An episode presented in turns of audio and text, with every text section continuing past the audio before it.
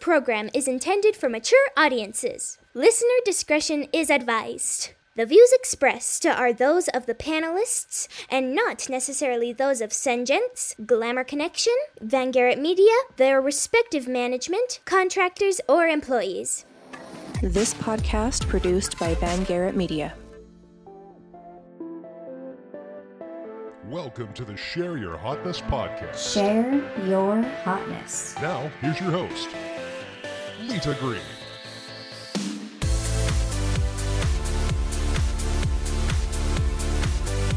Hello, and welcome to this episode of Share Your Hotness with your host, Lita Green, and my guest today, Jennifer Weaver. Now, Jennifer and I have had one conversation before because we met through a mutual friend, but we're connected through my niece, Sharia. She's amazing.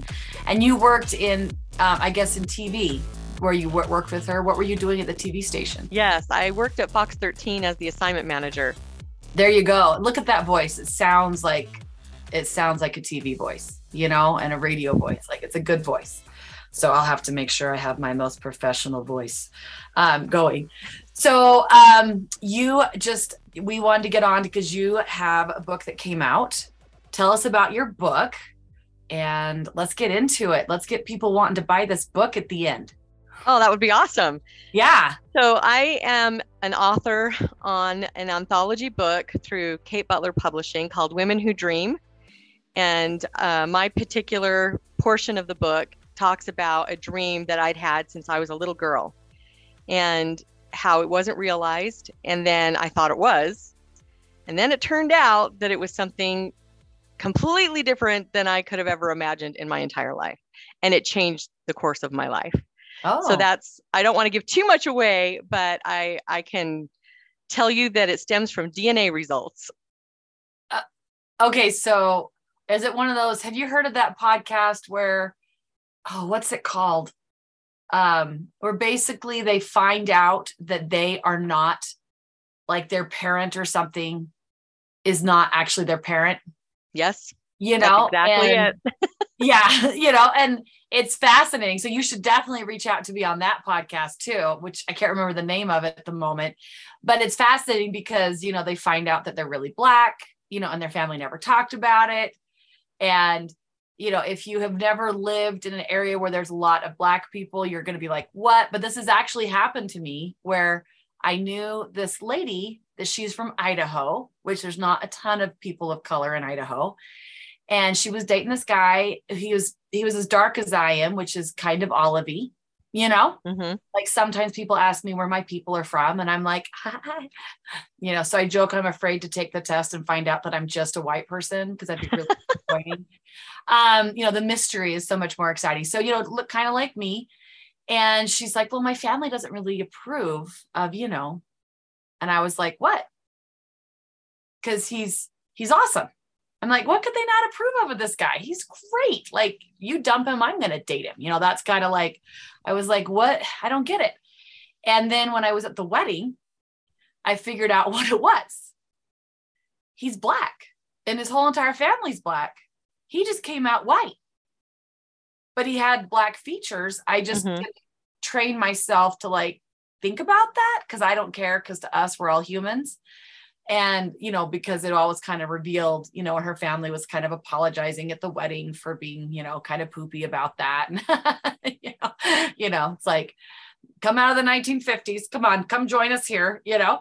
But right. uh, anyway so that's just a it's just a funny story to kind of go off of what you were just saying. So you found out you're black? Mm-hmm. no i found out no but that wouldn't be a bad thing way, at all. She, I actually found out my father is from Madrid, so I'm Spanish. Okay. And See? I'm prominently Spanish. yeah, but that makes sense to me because people ask me that all the time, and we are very similar coloring. Yes, very olive so, complected. Yes. You know, so I mean, people are like, where are you from? And, you know, they'll get mad at me that I don't speak Spanish. I'm working on it. I'm on street 218 of Duolingo you know oh nice i i need to start learning castilian spanish it's a little bit different but that's where my father's from have the, the, my husband actually speaks with that in his spanish oh he lived for two years so yeah um I, I i he can do both but you know, when he really gets going in Spanish, the, the theta comes out. You know where the theta comes from? No. Okay, you need to know this as a Spaniard. I right? So you've heard of the Habsburg lip, right? No, I haven't. So much of okay, I love history, but so much of Europe was intermarried. Mhm. And um, because you know the royals keeping it all in the family, right? Mhm. And so the Habsburgs were a very, very powerful family. And I don't want to say what century because I don't want to be wrong, but I'm thinking like the 1600s. Okay. But just so y'all know, I, I know I may not be right. Okay. Anyway, they, um, one of the things because they were so intermarried that they had was a cleft palate. But they're the royals. So you can't make them feel uncomfortable about this. And so one of the royals in Spain had a very predominant cleft palate. And of course, it's hard for them to get Right. there, right? so everybody started speaking that way so that the royal would not feel out of place. Wow. See, learn something huh? new every day. Well, I, that's why I love history. If I were really cool, I probably would do a history podcast, but then I'd have to like study a lot to give you something that would be unique. Yeah, know? I just found out um, right before I turned 50 years old. So we're talking relatively the last couple of years. So I did not know. I thought another man was my father. Uh, I didn't grow Ah. up with a father. Okay. And the man who is on my birth certificate is actually my brother's father. what? Yeah. Okay, so he adopted you old school, where they just said, "Yeah, I'll raise him." Um, well, so my mom um, was pregnant with me when she married my brother's dad. My brother was Okay. born 14 months late. We're, we're 14 months apart. So Okay, my right. brother and I are really, really close, but we have different fathers. And my mother um, didn't reveal to me who my biological father was until I was 13. And then I met his family when I was 24. He had been Uh-huh. killed in Vietnam. And so that So was my family, you know? Vietnam while they were dating. No, before before he enlisted. Be, he Okay. actually enlisted. His older brother was drafted, and so he enlisted. And um, they dated before he left, and then Okay. you know he he was killed. Um, So, so is that for- why she dated your dad? She or were they not far enough along in their relationship to be together? And if I'm asking too many personal questions, by all means, say oh no, it's okay. I just might not have all the answers. That's the thing. Is my Uh-huh. mom now is seventy three, so remembering more than fifty years ago. The guys that she dated, I mean, we're talking free love, the 60s, right? Late Right, 60s, right, right. you know? And so I can only go off of what she could remember. So is it accurate? I'm not sure. I really don't Right. know. But I know that two men she was having relationships with. when you say Um, relationships, both you mean free love relationships. I do mean free love relationships. Yeah. I just want to make sure for the prude and all of us that we're clear how babies are made. You know, right. So, uh, with that said, you know, uh, she thought one of the two was my father. I met that family. They were a part of my life for 25 years. My daughter was serving a mission during COVID and they couldn't proselytize. They were quarantined in their apartments. So she was doing family history. So my cousin and I decided, let's do a DNA test. Let's see how far we can go back, help my daughter who was serving a mission. And uh, DNA results came back, and there was absolutely no way that I was could have been this other man's. There was just no way. I was Okay, so so question, predominantly want- Spanish, it was crazy. I want to go back for a minute mm-hmm. because it adds another layer. Was your mother religious at the time that she was participating in free love? No, Okay, she's no. like, no, because I'm like, No. well, that's a whole other layer. If you are religious, because this particular religion you're talking about is the Church of Christ Latter-day Saints, who does Yes. not believe in sex before marriage, right, and so that puts that would be like, well, of course she's not going to tell you because she wouldn't want you to grow up with what would have then been a stigma. right. Well, and uh, Which, you know, I do think it's good that we're encouraging people to make babies after they have a stable financial situation in which to do it in. You know, I do think that's good, but I've never been excited about shaming people for doing something that's very natural. Mhm, You know, right, right, you know, people like, oh my crap, they had sex. I'm like, oh my crap, animals do it. yeah, You know, And then when I, you know, because I grew up um, choosing that faith, um, and I had a choice in the way I was raised. But when people be like, "Well, how have you not had sex?" Now, technically, I had because I was molested, but I don't count that. And I'd be like, "Well, it's not an accident. It's a very active decision to not, you know." But they just be like, "How is that even possible?" And I'm like, "Because I'm not a dog and heat, you know." but at the same time, it's very normal to be interested in human connection, right?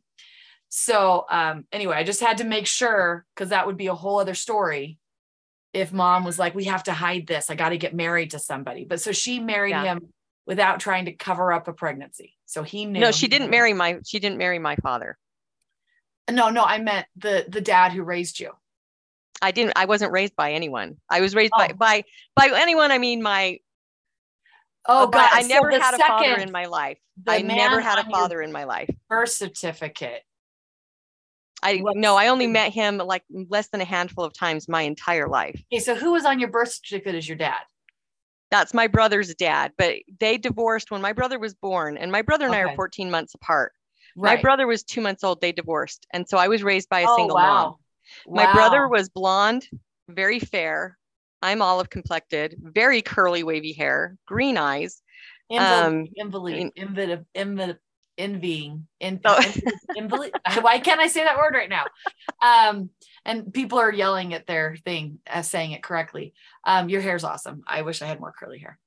Okay. Oh, thanks. yeah, that's what I was trying to say, but evidently I can't even say the word that I'm jealous. I can't No, even can't even get that word out because I, I'm, I guess it's I'm all so good. I just felt different my whole life, and it wasn't like there was this. I mean, I was I'm from Cedar City, Utah, so there's not a lot of people of color there either. And I used to be really dark, especially as a kid. I ran around with no shoes Right. on, like a little kid, but I didn't ever associate myself with anything other than just my family. I mean, it, there was Right. no color. It was just Well, we you were know, raised what it is. time- we were raised in a time when um, I have friends, even friends of color, who were like, "Whoa, what's all this focus?" Because we were raised where it didn't matter. It was just cool. Exactly. You know, you put your arm next to people and be like, "What?" You know. I mean, we just we didn't. You know, and maybe you know, obviously, I think the experience of Utah is going to be very different. But you know, I grew up in truck stops too mhm. and you know so traveling the west so I'm, I'm starting to think that maybe the childhood of westerners is very different than california or southern or northern Mhm. you know where because when i lived in the south um in the 19 late 1990s um color was very much an issue but you know where i grew up in the west of truck stops nobody cared yeah. if that trucker was black or Hispanic or the only thing people ever seem to care about is they could talk English to you. Yeah. And I remember my dad trying to speak Spanish, which is like the funniest thing in the world, um, because he talks really, really slow. So when he's like, oh, blah, you know, it's like, it would just be really funny because it almost seemed like he was mocking it. Mhm. So people would just, or they, I don't know if it was that, or they just kind of look at him like, are you seriously trying to speak my language? You know, Mhm. that's the only thing I ever remember about different cultures was people just want to make sure they communicate with you. Mhm. Well, in. Cedar City, there's a reservation. So there was the Paiute tribe of of Utah there. Right. And, And were the, um, were- was it, was it, um, was there racism between the two groups? uh, back in, I mean, as a little girl, absolutely. When my Uh-huh. grandfather would get mad at me, he'd say he was going to trade me for an Indian. Well, And that yeah, was like, you know, so so there was That's, things of that that's not nice little Indian kids. No, no, American kids. unfortunately. But I mean, my grandpa's passed and it's just different generations. But I, my mother raised me to follow the dictates of my conscience. She introduced me to all different kinds of religions, all different kinds of uh, gender fluid people. Um, her best friends were lesbian. And it's so, so to me, I wasn't raised with um, any Sounds like stipulation of, of, of Yeah. you know acceptable uh, of people i guess you could say i just wasn't raised that way my mom is very very open and i went to west high school i mean we moved from cedar city and west high school in the 80s very very diverse probably the most diverse high school in the state at that time Yeah. Yeah. So, and, um, and, you know, in the, the rough part of Utah, which isn't very rough, but compared to Cedar City, I'm guessing Oh yeah. quite a shock. Because Cedar Oh, yeah. City still is just cute Yeah. little. For they have this sure. I re- I remember festival. when I when I moved um well especially cuz my brother was so fair, you know, he was blonde. Um I would get asked all the time, "What are you?" I was asked all the time, "What are you?" And it, it was just I'm My I'm just kids- Jennifer. You know, I didn't I would just say I'm Jennifer. I wouldn't be able I Right. c- I couldn't say I'm Greek, Italian. I mean, I didn't know, so I would just say I'm Jennifer. Which is Um, funny because my kids, I have three children. Um, the youngest looks like me. The other two take after my husband. And numerous times people have asked me if they were adopted. And um, because it's funny, there's one time this lady um, at we were at Costco and it was outside the DC metro area, which makes the stunt the story funnier. And she said, Oh, your children are cute. And I said, Thank you. They're unique miracles because I went through seven miscarriages to get my first two kids. And she goes, Oh, it was so nice. You're able to adopt white babies. Oh And I- wow. yeah, but it's a little awkward with my husband being black. You can only imagine what people think of me. and I just gave her this like, hmm, look. And I zoned the part of me that was engaged to a black man so I could do I could like lie convincingly. Mhm. But I felt like that was such a terrible thing for her to say that I wanted to make her feel awkward. You know, that like I would care what color of skin my children were, you know? But um, I just thought that was good to make her awkward. But people have asked, you know, my kids, like, oh, you're adopted? And that's like, when you see their father, like, really? Like, who cares? But you're yeah that's just I, I think that's the bottom line is who cares really Yeah. you know we're all human and that's what matters But as a Yeah. kid, you were like, what do you mean? Where am I from? I'm from Cedar City. right yeah yeah and who are you you know what are you and i'm i'm i'm jennifer i'm you know but what people would want to know is if i was greek if i was italian if i was spanish and honestly i just didn't know i Yeah. just didn't know so that was another one of the intrigues And mom never told you until you said you were 13. Yeah, I was doing a journalism assignment in the eighth grade, and the assignment was to ask your parents about when they met, when they got married, when they got divorced, if that was the case. So I'm asking my mother all these questions, and the dates she was rattling off did not match. And I was really confused because I thought, well, if you got married in March and I was born in June, then I was really premature because I mean, I didn't put things, I didn't know about Right. and sex and all that. So I didn't put it together. And so I innocently said, Was I five months premature? and she laughed and then said, Haven't you figured it out yet? And I was like dumbfounded. No, of course. I what was there to figure out? And she said, Well, Gary is not your father. That's your brother's dad. And this other man, um, James Christian Jensen, is your father. And she Wow. talked about how they met in college at the Deer Hunters Ball and had had a class together and uh, had a little fling. He went off to the war. She didn't know if he was alive or not. And she didn't even tell her own parents. She didn't tell her parents who my father was either. Um, So, so needless to say, when she asked me not to talk about it again, and in respect for my mother, I didn't until I was in my 20s. And then she asked me when I was going to turn 24, and she said, What do you want for your birthday? And I said, I want my dad. And so she Ooh. went back to Southern Utah University. It was, I think when she went there, it was called Southern Utah State College. And she went to the Alumni Association and they pulled records and called the number on there of his family, and his father answered. And that's when my mom found out that he had been killed in Vietnam. oh, Um, so she came back and told me. We wrote a letter to the family, sent pictures of me, and we ended up meeting. And they accepted me. They the Jensens. I love them. They li- and they're in Richfield and Monroe, kind of um, Elsinore, southeastern Utah area. The best family. probably excited to have a piece of their son. It you was shock. I think it was a lot of shock right at first, but eventually I would say that yes, they felt like I brought Jimmy back, a little piece of Jimmy. And miraculously through through the years, I met a man who fought in Vietnam with him. And when we met, yeah, when we met, he said, You didn't have a father, I'm going to be your father. And he's half Japanese, half Chinese. And I love being with him and introducing him. This is my dad. And so he has been my dad. His name is and David that's just O. Chung. making people spin on how I know. Right. so uh, David O. Chung has been the father I never had in in that vein. And what and- age did he come into your life? oh, let's see. I was 39. yeah, So 2009, I was 39.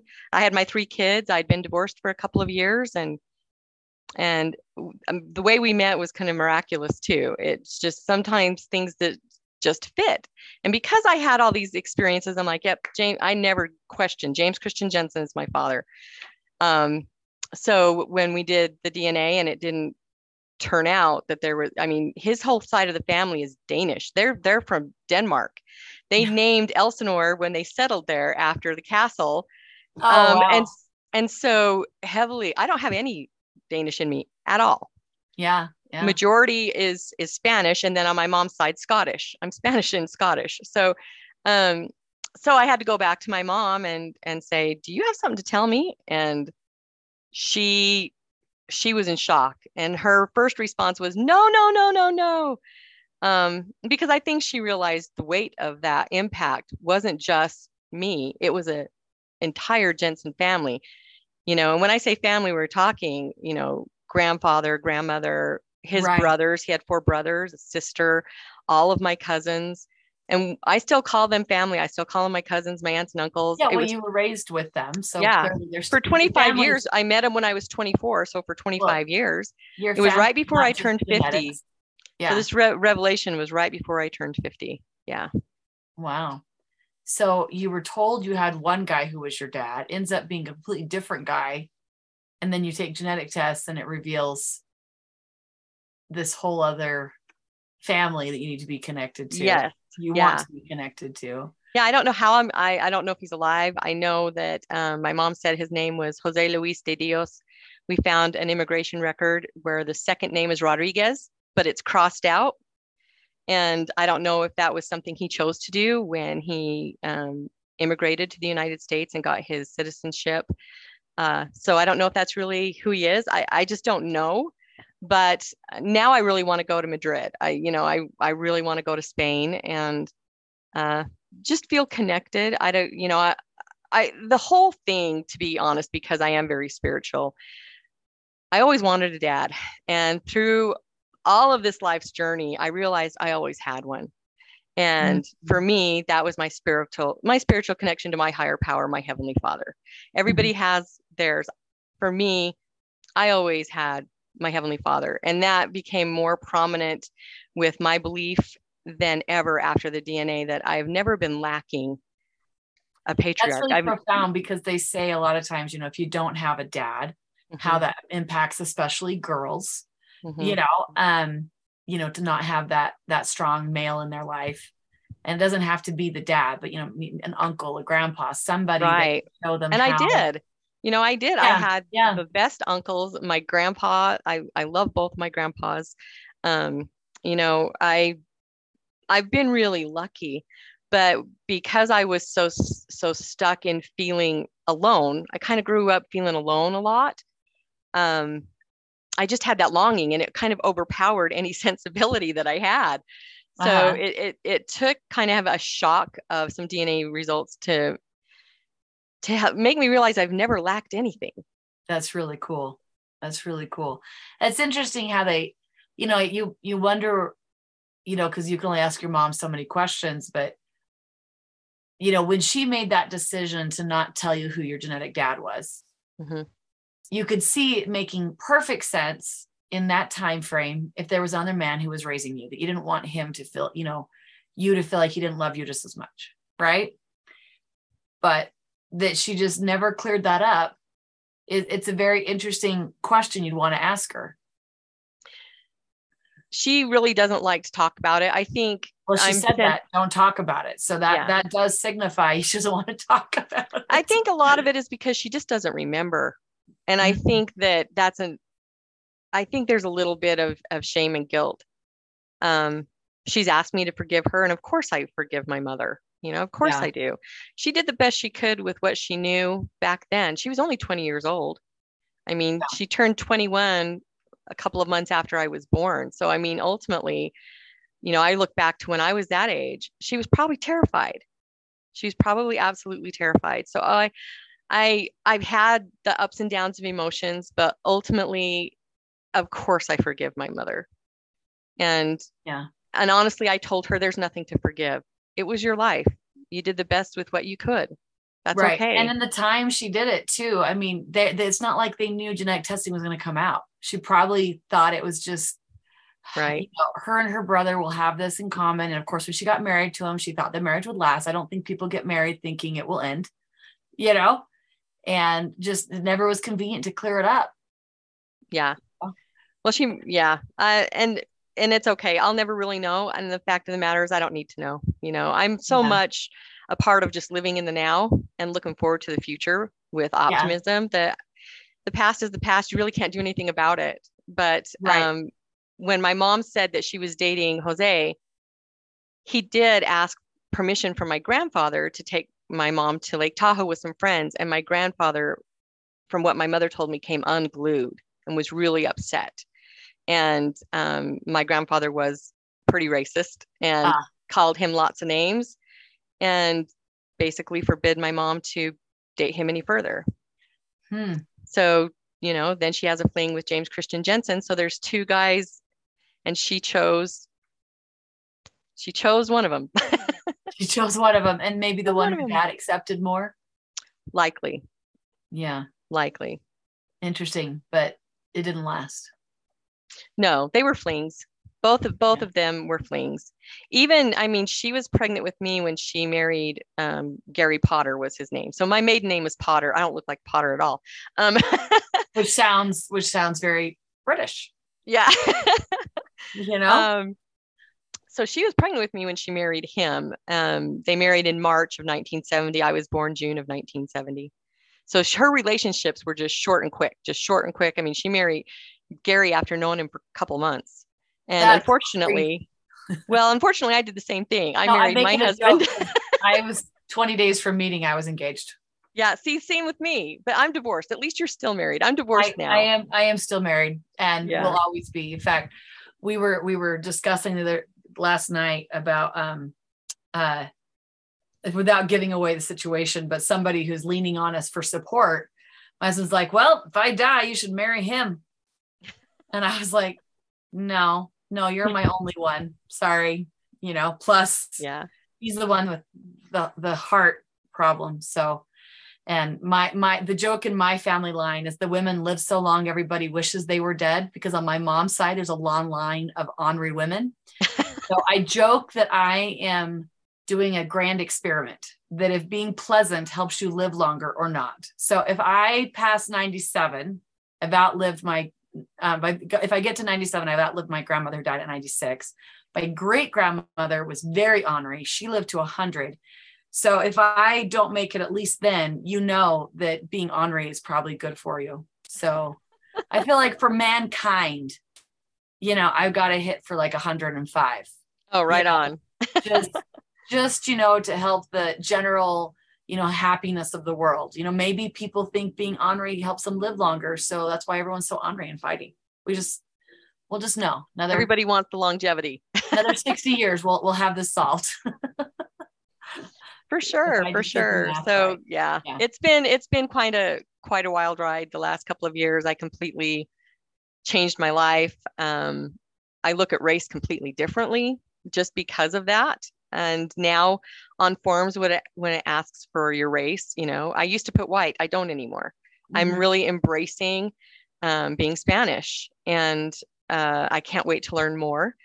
But with that i also pay respect to my mother's side of the family. They were you know founders of southern utah. That southern utah, utah university they were actually one of the founders my family line. And so i have a i have a lot of respect uh, for that line of my family too. They were they were hardworking they still are hardworking people on my mom's end Right. and i um i just have different perspectives now of you know who who i am basically. Right. it changed it ch- kind of changed the perspective that when people were asking me who you know what are you? Who are you? Jennifer is it. I don't need to explain anything. I don't have to have any qualifiers for it. You know just Right. jennifer is enough and so it's really nice to be able to say that i am more than enough instead of well you know even a few years ago I would struggle to find the words to say, who is Jennifer?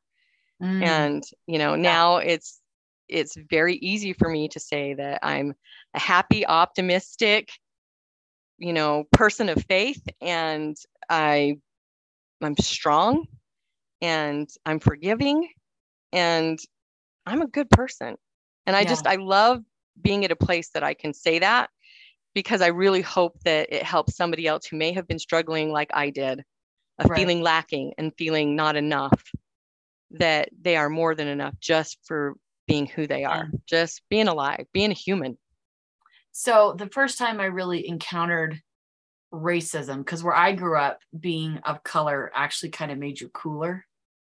You know, it was Mhm. like, man, that's so cool. And they were, you know, exotically beautiful. And that wasn't an insult to say someone was exotic because there's just like see a little white kids, you know. And I was, you know, on the the the more I'm just like you. Um, I tan really well hmm where when I was in Mexico at 13, um, I I had made the comment to my mom that we were poor and she had friends that had family in Mexico. So she sent me to go work there for the summer. And I got paid Mexican wages and they took me to the poor areas. Mhm. And um, when th- my mother sent me with no ID or passport, Oh my. which was a different time. Yeah. and the family when they then the summer you know a plane ticket i bought a plane ticket with my wages and that was pretty much it um you know and um you know i got was dropped the first time i ever flew because i drove down with the relations that left me with their other family right Mhm, mhm. so i had to figure out how to fly for the first time by myself at 13 in a foreign language airport and even though I'd picked up a lot of spanish there had been no practicing of the reading of the spanish Oh my. so anyway, um, I was pretty emotionally distraught by the time I finally found my plight and got in and I'd never flown before. So I was super nervous. And then we're going through what I now know to be customs and they're like ID. And I was replying in Spanish and I had none. Anyway, when I went hysterical in English, that's when they decided I actually was American. Wow. So if it had been a different time, I would be living in Mexico. Yeah, for sure. but paperwork is just kind of beyond my family culture. So, you know, thus the not paying of the taxes. Yeah. You know, so getting getting ID is just you know it's just paperwork. You know, why do it? But anyway, um, so but you know that experience, I saw it as a location difference, not a race difference Yeah. you know, I was like, wow, had I not been born in America, I wouldn't have the same thing. But I dated a guy who was um, Ivy League educated, trust fund, happened to be black. So when I was telling my mother about him, I failed to mention that detail.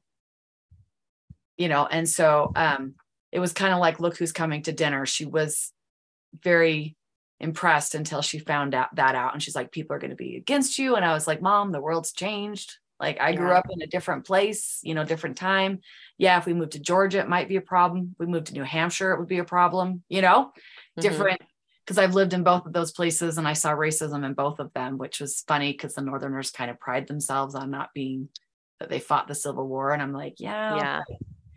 you kind of force people to live in a certain area so Yeah. not Yeah. so not so good on that but anyway he said to me this guy that i was dating um quite seriously for a couple of years there was a ring you know Mhm. those kinds of things um he said you know when i wake up in the morning i don't see a black man i see brian and so that you know really filtered how i started feeling about some of these things that we define ourselves by. And you're kind of been, you know when we look in the mirror what we are you know what genetics went into making us is not nearly as important as who we are right? And as long as we're defining ourselves of course it's upsetting to find out this whole family you know they all have to kind of grapple with that right you know it's Mhm. definitely a big thing but it didn't at the end of the day change who jennifer was Exactly. You DNA know? did not define me. Right. Mhm. And as long as we allow something that people can see, like I don't even look in the mirror and think of myself and be like, I am a woman that's 49. You know what I mean? Like, Yeah. Um, I do sometimes kind of wonder where 49 happened. You know, when did that happen? You know? I can relate to that big time. yeah. You know, but Yeah. I, I don't think of myself as anything other than what we are. And I love how you said that because I was like, I'm Jennifer.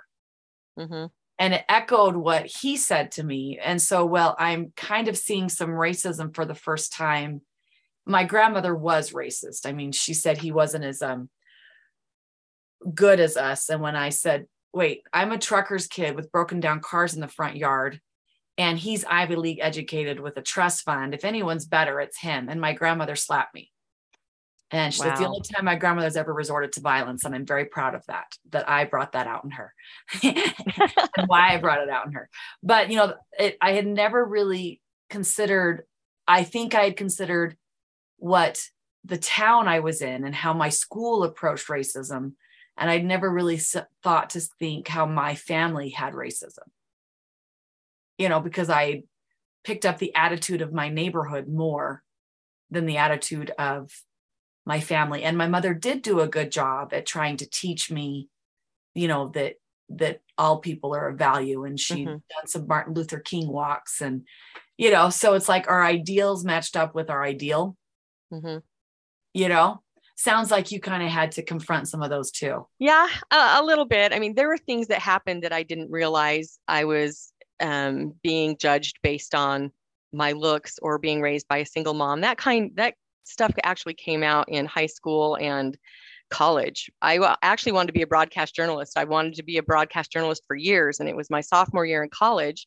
I was just finishing up. I got an A in my TV production class, and the dean pulled me in his office and said, "I got to be straight up with you. You're too ethnic looking. You're never going to make it as a TV anchor." Well, now, now it'd be totally different. It would be completely different, but this was 1989. right. Well, my son's gone into modeling, and they told him he's too white. Wow. It's so make it, it's just really too masculine. it's really interesting. The sad thing is is that I believed I believed the dean Yeah. and I dropped out of college for a year. And I actually do Yeah. think there are more people like me who when they're told something negative whether that be about their appearance or their background, they believe it. Right. And you know, I That's unfortunately why we love Oprah. You know, Exactly. everything she says, but she was overweight black woman in a time that you couldn't, and she has become one of the most wealthy people on. I mean, she didn't let anything stop her, and that's super. I'm glad that she had whatever self respect and self worth and, and her own value that she didn't take any of the negativity and she persevered. I dropped out of school. yeah, I took a year off to figure out now what do I want to do? That's all I ever wanted to do. Now I got to figure something else out. And interestingly enough, my career took me into TV news. And Mhm. that's what I did for two different stations here in Utah. So uh, I think when you're meant to do something, it comes in your life yeah, there's just timing. And I've realized now that the timing's not always going to be the way I want, but it it's comes around and it's perfect. You know, it comes Yeah. around when it's supposed to come around. Things are meant to be when they're meant to be, you know, and so And we're I'm meant to have- more we're meant to have some opposition in life, and yes, yes. and um my my last guest we were actually talking about suicide and she had this beautiful perspective that if you haven't listened to that people go back and listen to that too about how it is what is. Mhm. and that's kind of what you're saying too on a completely different topic. You know we were like Right. crying in that one you know? But um that it you know we all have hard things that we have to overcome and that's the gift is getting to overcome them. And if it's something that people can see about you well poopy on them you know for being fattists or racists or sexists or whatever you know um yeah. poopy on them but it doesn't have to mean poopy on you keep going Yeah. Well, it took me, you know, obviously till I turned 50 to kind of figure things out. Unfortunately, I was the one who believed all the negative stuff, you know, in the movie Pretty Woman. And Mhm. she she actually says to the Richard Gere character that it's easier to believe the bad stuff. And, you know, and for me, it was. And Well, unfortunately, it is our brains are naturally negative 83% negative. Mm, and um, i believe that when the bible talks about overcoming the natural man that it's talking about literally staying in what is genetically what it means to be human right? Mhm, because um, you know they say that we carry with us you know the the biome of our ancestors you know, so I joke that's why I had colon issues, is I had to get rid of all of that poopiness. You know what? I'm with you. I felt I have same some way. good ancestors, so I got to give them love. But there, there are some that I could name that I'm like, boy, you get, you gave me a lot of poop. Yeah. you know, I had to, whew, you know. you know, it's interesting you bring that up because I had a lot of colon issues too. I had a foot of my colon removed. My I don't have a sigmoid. And I think a lot of that comes from stuffing down the the thing that- emotions, you know? the sigmoid the thing that scrunches your intestine, like makes it. You gotta, you gotta squeeze. Is that what that one does? I don't know. Okay. All I know is mine wasn't working anymore and needed to come out. yeah. I'm Yeah, totally well- fine now, but you know, I think a lot of that, your the way you see the world, the way you interpret who you are, really impacts your body and the way that your organs function. Absolutely. but I, you know, because we're also always renewing, I think it gives us the opportunity because our cells are turning over, right? hmm So our skin cells, you know, the skin that I have now never experienced the trauma of my childhood. hmm It's it's 30 years, 35 years removed from any trauma like that, right? Um, you know, my skin cells I'm going to have 2 months from now did not experience the foot surgery I just had. And every cell in our body is renewing and so there's this beautiful link to the past but it's what we choose to keep and repeat that becomes what we are today. Right. And I think the key word in that that you used is choose. I didn't mm-hmm. think I had a choice. I Right. felt like I was pretty trapped. And the fact of the matter is, I wasn't. What entrapped me was my my self-talk and my thinking. And like just your cells that you were talking about renewal, you can do that with your disposition, you can do it with your attitude, you can do that with how you think, your mindset. And that's what I learned through the whole process. So when you talked about, we talked about hotness, like what what did I choose? Uh-huh. I, I would just have to say that's what I choose. Choice. Yeah. Now I know it. Now I I've exercised it. Right. And- And, that's it's a good thing that all this kind of stuff made you question where you came from because it made you question and rock your world to a point that made you come into yourself. Yes. That, that really ended up sounding like being such a gift because it it made you question all the assumptions. Yes, absolutely. It was a, a beautiful gift. It didn't feel like it at the time. And I, you know, I was pretty upset. Um, but now I can look, I, I can see why things happened the way that they did and the way that they needed to, to be honest, for me to be who I am today. Yeah. And I, you know, there's a part of me that I'm like, why couldn't I have got this, you know, and understood this when I was 12, 13, that, that pivotal moment when I I'm know asking, everything now? yeah you know Yeah. I've- that pivotal moment of an opportunity it was a, a, a lesson that i could have been taught that i just didn't when i started asking those questions at 13 for that journalism assignment you know uh, but that's okay i'm i'm all right with it i'm i'm happy with where i'm at now and i'm happy with who i am now Yeah, which is the the greatest gift we can give the world is to Mhm, respect who we are. exactly and and Not, like to- we've not been demanding about that from other people. right but, when we actually have that for ourselves. Because I say in my first book, you know, you can only give what you possess. That is true. And the Right, fact of the matter is, if you don't possess it, just respect. I just think everybody deserves respect. You Mhm. know, if, if, But you don't, have understand their choices, and if you yeah. don't love yourself and respect others, so that- true. you can't you can't give that to other people. exactly. I you agree. know? You know, I agree.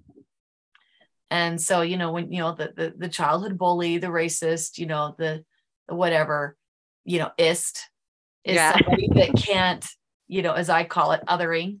You know, when you're othering someone, Mhm. you're not creating equality with realizing that they have the equal right to happiness and joy that you have. And we're getting so far into all of this that it's important to recognize that we're all of value, A hundred percent. you know, and Right. what we don't all have to like the same color. You know, my favorite color is green because I married Mr. Greene. I'm just teasing, it's garnet red. uh, you know, but not everybody has to like things exactly how I do, but we do need to respect each other's space to do that. And that's why I always say that I will advocate for someone to do something even I don't agree with, because in this country, that same right that lets them live a different lifestyle if I agree or don't agree isn't the point. It's that they may not agree or agree with what lifestyle I want to live. And so I'm going to defend their right to live their life because I hope that they would defend my right to live my life. You know? Right. Yeah. No, I, I completely agree with you. 100%. You know, because uh, you know, they, you know, you look at a lot of uh, you know, um, you know, Eastern, Middle Eastern countries, they kill people for being a Christian or being gay. Mhm. And you may, and then here in this country, those two parties are looked at as different.